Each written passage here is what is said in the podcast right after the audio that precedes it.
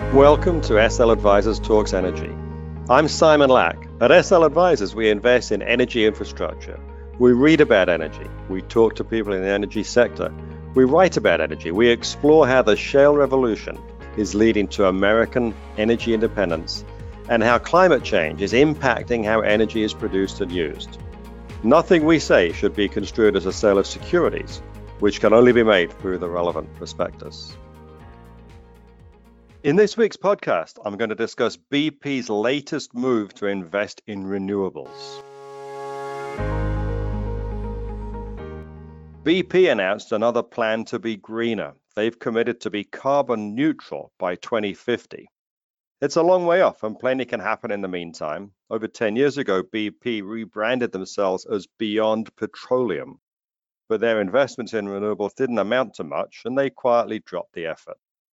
BP's latest renewables effort is a response to climate extremists and not a drive for profits. So the plan is vague with plenty of wiggle room.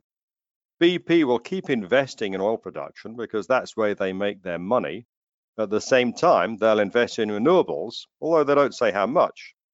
It's as if the renewables investment is an insurance policy that's required to deflect criticism while they get on with their real business.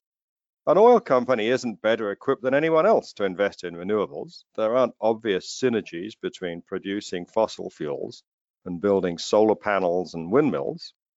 But BP believes that it'll help their overall business if they can do something to deflect the criticism from high school dropout Greta and her handlers.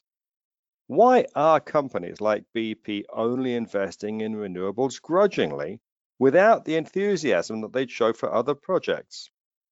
It's because they see public concern about climate change as shallow. Global consumers continue to buy cars that run on gasoline, fly more than ever, and use more plastic. Why aren't there rules or taxes to change consumer behavior? The answer is people don't want to change. They're fine with other people changing, just not with doing things differently themselves. The enormous failure of climate change extremists is their inability to get changes in public policy. Their extreme objectives don't get enough support to become legislation, so they're forced to push their agenda a different way. What climate extremists really want is for BP to get out of fossil fuels entirely, but BP isn't about to do that. So they watch the politics, and there's some risk that governments in the future may penalize energy companies for supplying consumers what they want every day. If oil is one day the new tobacco, as Jim Cramer suggested a couple of weeks ago, having renewables business may be a good hedge, a useful part of a PR strategy.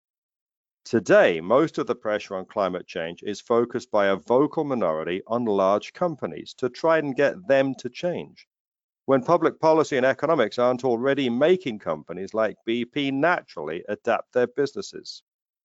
It's really quite undemocratic. Why don't we just vote for a carbon tax, or vote to limit gas stations, or vote on anything to use less of what works? And the answer is because we wouldn't vote that way.